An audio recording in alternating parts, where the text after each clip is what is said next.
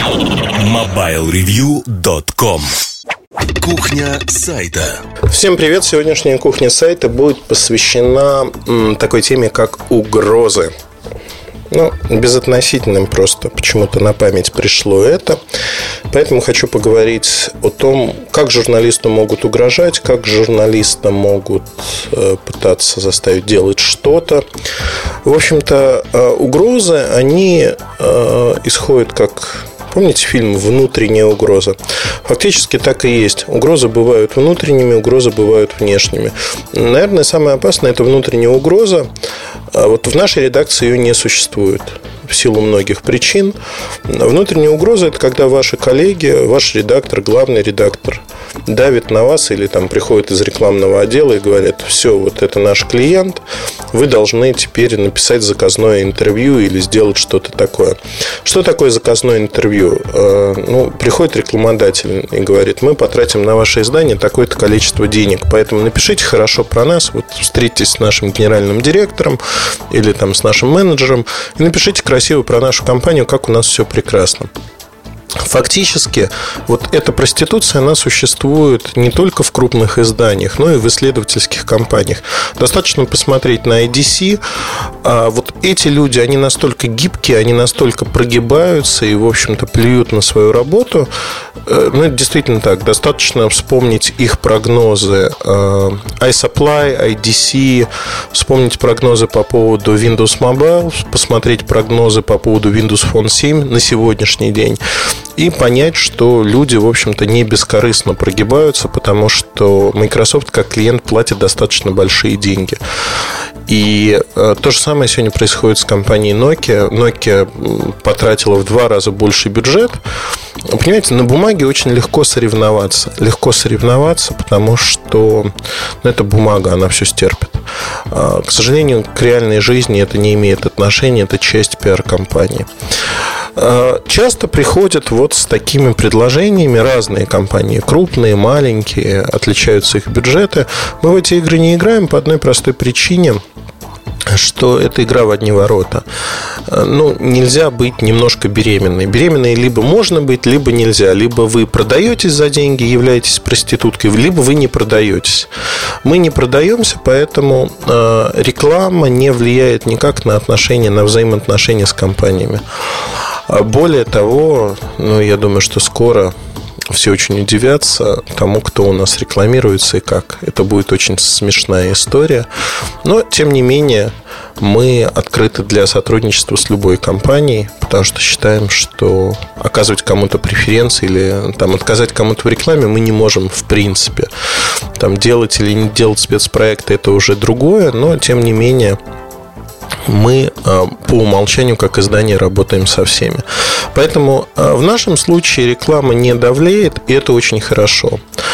Вот внутренняя угроза, когда журналисту говорят, что ты должен написать вот это, это и это, она, конечно, извращает. Извращает все, и я знаю многих людей, кто от этого отбрыкивается так или иначе. Многие не могут отбрыкаться и говорят, ну вот пришлось написать, покривить душой и прочее. А, есть э, два варианта, которые я могу посоветовать журналистам. Два варианта, которые безболезненны достаточно. Первый вариант – это Э, создать э, псевдоним и не писать под своим именем. Пусть э, там люди в редакции знают, что это вы, но тем не менее это некая прокладка, когда вы пишете под псевдонимом и не ставите свою фамилию. Фактически вы не влияете негативно на свою репутацию. Я думаю, что об этом договориться можно.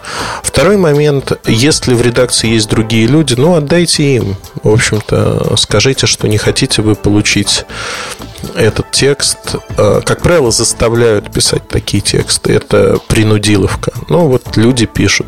Причем я говорю сегодня как о мелких изданиях, так и крупных. Везде это процветает. А, внутренняя угроза, наверное, она а, влияет в первую очередь экономически на взаимоотношения в коллективе с другими людьми. То есть журналист часто боится испортить взаимоотношения и поэтому ну, предпочитает, скажем так, чтобы все было хорошо. Если говорить о внешних угрозах они могут быть самыми разнообразными. Могут звонить и говорить какие-нибудь гадости, кричать на вас. Но в этом случае, как вы понимаете, э, в общем-то, все это достаточно спокойно, просто в силу того, что ну, когда люди выпускают пар таким образом, это не очень серьезно. Я, к сожалению, могу сказать, к своему сожалению, так не научился, в общем-то, угадывать, э, э, никогда не знаешь, что зацепит других людей, и никогда нельзя поставить себя на место других людей. Даже не пытайтесь это сделать, не пытайтесь вообразить себя супержурналистом, который способен понять, э, что хотят другие люди или чего они не хотят. Эмоционально влезть в чужую шкуру практически невозможно. У вас разное образование, разный жизненный опыт, выросли в разных городах, скорее всего, поэтому понять другого человека, как он будет реагировать, э, практически невозможно, если только это не ваш школьный друг. Поэтому очень тяжело. И реакцию предсказать нельзя. Исходя из этого, я знаю, что бывают проблемные материалы. Ну, как знаю. Мы сами их формируем, мы сами их публикуем. Иногда я знаю, какая будет реакция. Иногда я не знаю, какая будет реакция. Ну, вот на моей практике, если последняя э, ситуация с Nokia, когда они обратились в милицию против меня, что я якобы что-то украл, э, она была анекдотической, потому что э, я заранее предупредил компанию Nokia обо всем о том, что я собираюсь публиковать, как, в какие сроки они видели этот текст. Но а, отреагировала компания так а, на одну простую вещь. Вообще эта история очень занимательна. А, когда они опубликовали, вот буквально на днях, что называется, рассказали предысторию отношений, они опубликовали в своем официальном блоге на английском языке, что верните пропавшего ребенка. И я официально обратился с вопросом, не меняли они имеют в виду. Юристы объяснили, что если я а, начну а, в юридическом поле действовать, то размажу компанию по стенке. Собственно говоря, фактически они были правы, за что им отдельное спасибо. И компания стала защищаться вот таким образом, чтобы связать мне руки-ноги. Но опять-таки, да, я думал, что до такого градуса идиотизма тогда не дойдет, но неправильно предположил, если хотите. И очень часто на первый взгляд безобидный материал, в котором не говорится ничего особо нового, да, вскрывается уже та схема, которая существует, он может вызвать очень и очень острую реакцию, вплоть до того, что угрожают не только вам, но и вашей семье. Такое тоже бывает. Каждый журналист, он должен на... Э, ну, понимаете, это не должно стать громом среди ясного неба. Если даже происходит такая ситуация, то должен быть совершенно четкий подход, а именно вы должны обратиться в полицию, вы должны, ну, ранее это была милиция, вы должны предупредить э, своих домашних, что можно делать, что нельзя делать. Э, манкировать, ну, в данном случае, понимаете, как правило, на 90% это пустые угрозы. Но, тем не менее, когда речь идет о безопасности ваших близких, ваших коллег, возможно, манкировать этими вещами нельзя, и надо понимаете, сделать все возможное для того, чтобы, а, скажем, у вас а, были некие факты. Если вам звонят со скрытых номеров на мобильные телефоны, угрожают, идете в милицию, идете в полицию, записываете, они запрашивают распечатку у сотовых операторов, выясняют, кто вам звонит, откуда звонит, почему звонит. А, самостоятельно заниматься поиском этих людей не стоит, это опасно в любом случае. Даже если они не хотят сделать что-то плохое после того, как вы их найдете, им придется это сделать. Так или иначе, пусть этим занимаются те, кому по должности полагается заниматься поиском вот таких людей. Это первый момент, он очень важен.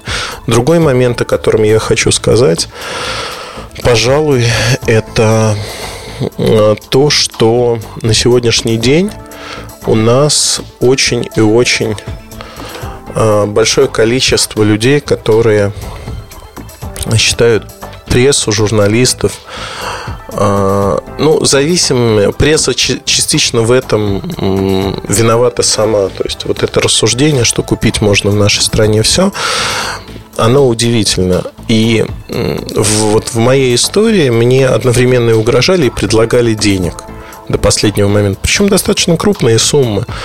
э, за то, чтобы снять статью. С сайта можно, в отличие от печатного издания, снять статью. И знаете, некоторые сайты даже вот со своей стороны используют шантаж как метод давления для того, чтобы получать авторы, скорее даже не сайты. Авторы существует порочная практика. Вот я могу убрать статью, я про вас плохо написал, давайте-ка вы заплатите мне. Ну, как правило, вот эти мелкие шантажисты-вымогатели, они просят суммы там 300-400 долларов. Это не те деньги, о которых можно говорить, ну и стоит вообще в принципе мараться. О чем я хочу сказать? Всегда во всех таких ситуациях надо сохранять спокойствие. Делайте то, что должно. Не надо носиться, как бешеная курица с отрубленной головой. Не надо суетиться. Не надо кричать на каждом углу, что меня обижают, на меня давят и прочее. Действуйте в рамках закона. Постарайтесь сделать, продумать все, что вы можете. Пообщайтесь с юристом, пообщайтесь с правоохранительными органами. В конце концов, если существует серьезная угроза, увезите вашу семью в другое место. Одним словом, проделайте весь путь. И, как правило, мой опыт показывает, что всегда есть рычаги давления на любую компанию, на любых людей. И надо просто спокойно осмотреться, найти эти рычаги и с их помощью решать вопросы по факту, ну вот на моей памяти у меня было энное количество конфликтных ситуаций с русским подтекстом, да, с поездками в лес и тому подобными вещами. Так вот, если говорить о этом, ну, я не знаю, поездка в лес, 99-й год, начало моей журналистской карьеры, очень хорошая прививка от всего последующего. Мы с этим другом не с другом, точнее, а с этим человеком приятельствуем сейчас, несмотря на то, что вот был такой опыт, наверное, негативный в наших отношениях. Но в целом, если говорить о происходящем, на мой взгляд, на сегодняшний день, а, я хочу сказать, что все это вместе взятое позволяет э, журналистам, ну, сегодняшние коммуникации позволяют журналистам э, более свободно а, общаться, владеть информацией и в том числе защищаться вот от таких вещей. Потому что вам достаточно рассказать об этом своим коллегам, достаточно поделиться. Не для того, чтобы они опубликовали, а для того, чтобы люди были в курсе. То есть вам, вам нужно держать несколько человек постоянно в курсе ситуации, того, что происходит. Если, не дай бог, с вами что-то произойдет, чтобы другая сторона знала, что энное количество людей а, в курсе. Вообще, когда публикация уже произошла, поздно что-либо менять. Крайне редко компании, э, медийные компании убирают э, тексты с сайтов, э, пишут опровержение или что-то подобное.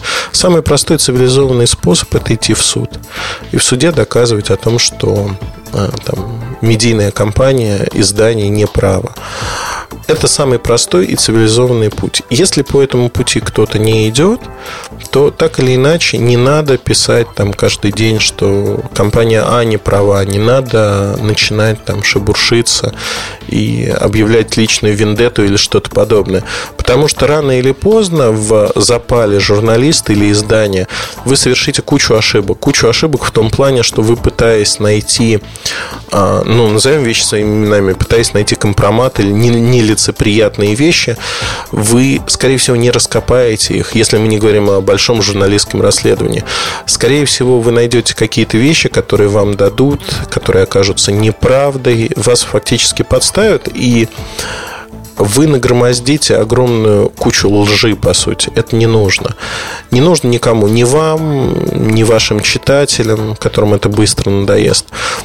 Тут важно понимать, есть такой момент, и многие журналисты его понимают. Вот вы выдали некий текст острый, проблема привлекла внимание, все, вы идете дальше, вы пишете на другие темы, вы не акцентируетесь, не начинаете бить в эту одну точку до одурения по одной простой причине. Есть исключение из этого правила, но делать это не стоит по многим причинам. Чем больше вы пишете, если нет внешних событий, фактологии, чем больше вы пишете, скажем, тем э, больше вы даете себе а, возможности ошибиться. И поверьте, каждая ваша ошибка будет использована против вас.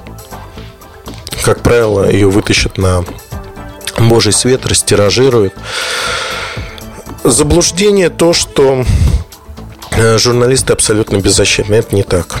Журналисты не беззащитны, журналисты имеют зубы, когти и могут защищаться так, что мало не покажется. Но надо понимать, что если уже осуществилась публикация некая, то э, никто убирать ее не будет. Это уже произошло. Соответственно, э, подгадить журналисту в этом случае это может быть эмоционально, как правило, на моей практике, но не, не в моей практике, потому что я этого не допускаю. Э, это связано с тем, что кто-то из людей конкретно оскорблен тем, что сделал журналист или издание. Как назвали, ну я не знаю, назвали там земляным червяком. Сказали, что господин X это земляной червяк. И мы считаем, что его моральные качества ниже всякой там планки и т.д. и т.п. То есть, фактически мы говорим о том, что это переходит в разряд личного именно когда оскорбляются конкретные люди. Мне вообще кажется, что оскорблять конкретных людей, если они не вынудили на это, ну, не стоит, это некрасиво как-то. А зачем, да? Ну вот, э, как бы, как правило, это как раз-таки заказные материалы, когда пишется про то, что господин X это земляной червяк, и он вообще начал жизнь как земляной червяк, явно умрет как земляной червяк. Это никому не нужно. Поймите это. Это очень важно. Поэтому, наверное, на сегодняшний день я могу сказать так, что журналисты, они защищены. Но надо быть очень осторожными всегда. И надо выстраивать свои коммуникации всегда по э, никто не застрахован, да, если вы популярный журналист, и вы поднимаете действительно острые темы, рано или поздно вы натолкнетесь на противодействие, на то, что вас попытаются, ну, то, что я называю внешней угрозой. А, купить, сломать, запугать. К этому надо быть готовыми. Надо быть готовыми и понимать, до какого предела вы можете дойти, то есть, чем вы рискуете на самом деле, чем вы не рискуете. И вот исходя из этого, строить свои взаимоотношения. Ну и, безусловно, нужны люди, на кого вы можете положиться, кому вы можете довериться в таких ситуациях. Одним словом, вот это все просто необходимо знать. Я надеюсь, этот короткий ликбез поможет вам понимать эту часть работы, и тогда вы сможете понимать немножко понять э, журналистов, когда на них давят. Если тема интересна, э, пишите на форуме. Я сейчас там бываю э, как минимум раз в полтора дня. Я постараюсь раскрыть ее больше. То есть задавайте конкретные вопросы. Мы рассмотрим ситуации и прочие вещи. Удачи, хорошего настроения. MobileReview.com Жизнь в движении